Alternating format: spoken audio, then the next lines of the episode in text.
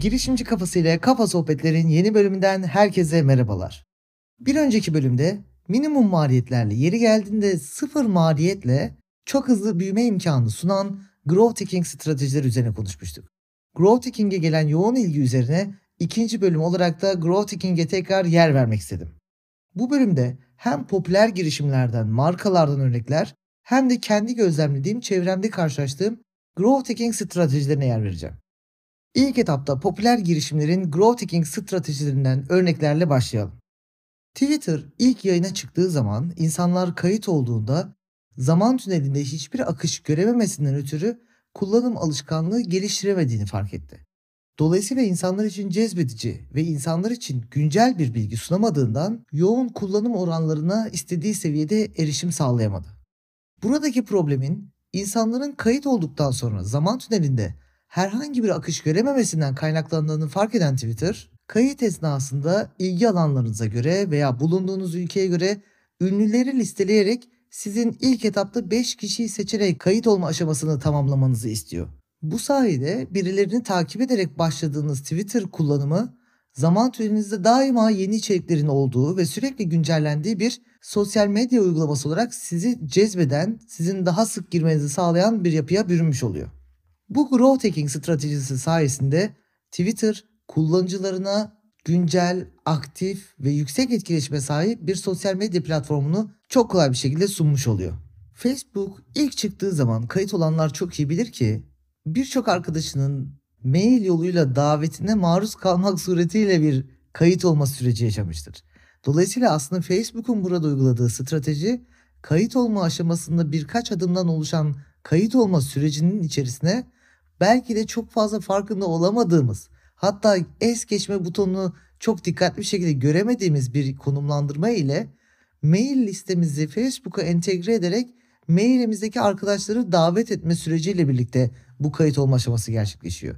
Dolayısıyla böyle bir adımda otomatik olarak mailleştiğimiz herkesi sizi de Facebook'a bu kişi ekledi şeklinde kayıt olan kişinin ağzıyla bir davet sistemi oluşturarak çok hızlı bir şekilde çığ gibi büyüyen bir üye kaydı sürecini çok rahat bir şekilde inşa etmiştir. Yani burada aslında bir önceki bölümde de bahsettiğimiz gibi şunu çok net görebiliyoruz ki Growth Hacking stratejisi aslında ziyaretçilerinizin veya üyelerinizin maksimum etkileşimiyle, maksimum enerjisi, eforu ve onların size sunacağı katkılarla büyüme stratejisinin oluşturulmasıdır. Çünkü sizin bu noktadaki imkanlarınız, iletişiminiz, ikna kabiliyetiniz kısıtlı olabilir.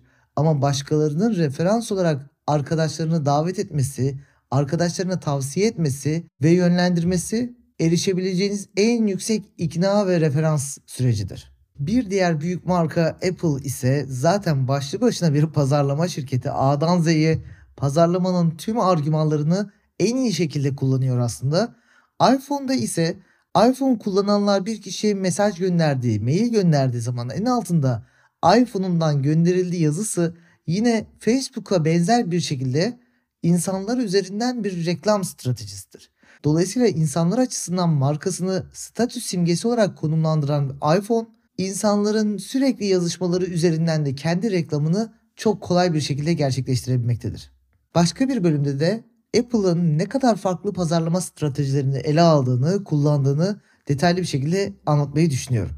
Bu üç örnek growth hacking açısından büyük markaların kullandığı bazı stratejiler. Tabii ki bunun gibi yüzlerce growth hacking stratejisi var.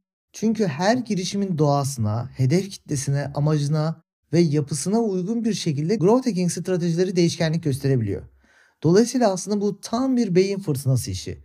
Yani girişiminiz için hedef kitleniz ve hedef kitlenizin motivasyonuna yönelik bambaşka bir strateji üretebilirsiniz. Hiç kullanılmamış bir growth hacking stratejisi uygulayabilirsiniz.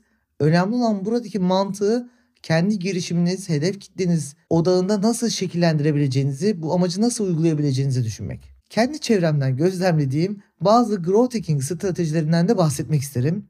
Bir tanesi saç dökülmesine karşı iyi gelen bir ürünün pazarlamasına yönelik hedef kitle oluşturma stratejisiydi.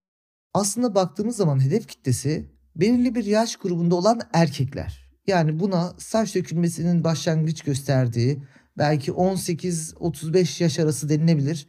tam bilemiyorum hangi yaşlar belki esneklik de gösterebilir ama yoğun olarak bu hedef kitle denilebilir ve cinsiyet olarak erkekler. Tabii ki bunu tanımlayan bir hedef kitle oluşturabilirsiniz ama bu hedef kitlenin oluşması ne kadar zaman alacak? Siz ne kadar sürede istediğiniz satış rakamına ulaşacak hedef kitleye erişebileceksiniz? Tabii ki bunların hepsi bir çalışmanın ürünü ve bu eğer size uzun vadeli bir proje olarak geliyorsa bu hedef kitleyi oluşturmak, ilgi alanlarını çekmek ve en iyi şekilde ürünlerinizle ilgilenebilecek hedef kitleyi tanımlamak oldukça zahmetli ve maliyetli olabilir. Bu noktada yakından tanıdığım bir girişimin stratejisi şu şekilde işledi. Bir haber sitesine manşet ilanı vererek bir günlük manşet belki şu anda haber sitesine göre 15-20 bin lira. Bu maliyeti gözden çıkarıp bir banner reklamıyla manşet reklamı veriyor ve burada saç dökülmesi yönelik bir mesaj veriyor. Şimdi bu mesaj kimlere hitap ediyor? Elbette o haber sitesini ziyaret eden ve saç dökülmesi problemi olan bu konuyla ilgilenen kişilere hitap ediyor.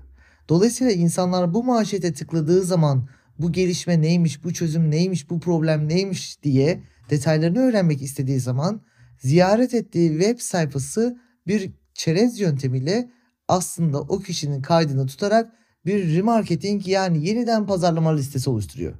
Dolayısıyla belki de 100 binlik bir hedef kitleye 8-10 ayda ulaşabilecekken haber sitesine manşet reklamı vererek bir günde ulaşabiliyor. Bundan sonra yapacağı iş doğrudan ürünüyle ilgilenen, ihtiyacı olan, sorunu olan kişilere remarketing çalışmasıyla ikna ederek ürünü almalarını sağlamak. Artık hedef kitle elinde hazır. Sadece yeniden pazarlama ile reklamları göstererek insanları ikna etmek kalıyor. Yine çok lüks bir tüketim ürünü olan bir marka için, ultra lüks bir ürün için bir hedef kitlesi de belirlenmeye çalışıyor. Burada bu ürün grubu için bir arama eğilimi olmadığından doğrudan ürüne yönelik bir hedefleme gerçekleştirilemiyor. Burada da çözüm olarak bu ürünü tercih edebilecek kişilerin diğer davranışlarının ne olabileceğine karar veriliyor. O zaman da ortaya çıkan bu yüksek gelire sahip, yüksek tüketim alışkanlığına sahip hedef kitlenin müzayede ile ilgilendiği, açık arttırma ve sanat eserleriyle ilgilendiği görülüyor ve bunun üzerine bir proje oluşturularak bununla ilgili bir bilgi veren, içerik yayınlayan site oluşturuluyor. Bu sayede müzayede ile ilgilenen, açık arttırma ve sanat ürünleriyle ilgilenen kişilerin siteye çekilerek orada oluşturulan bir remarketing datası ile bu kişilere lüks olan tüketim ürünü reklam ile çok rahat gösterilebiliyor. Baktığınız zaman bu da çok pratik bir şekilde oluşturulabilecek hedef kitle stratejilerinden bir tanesi.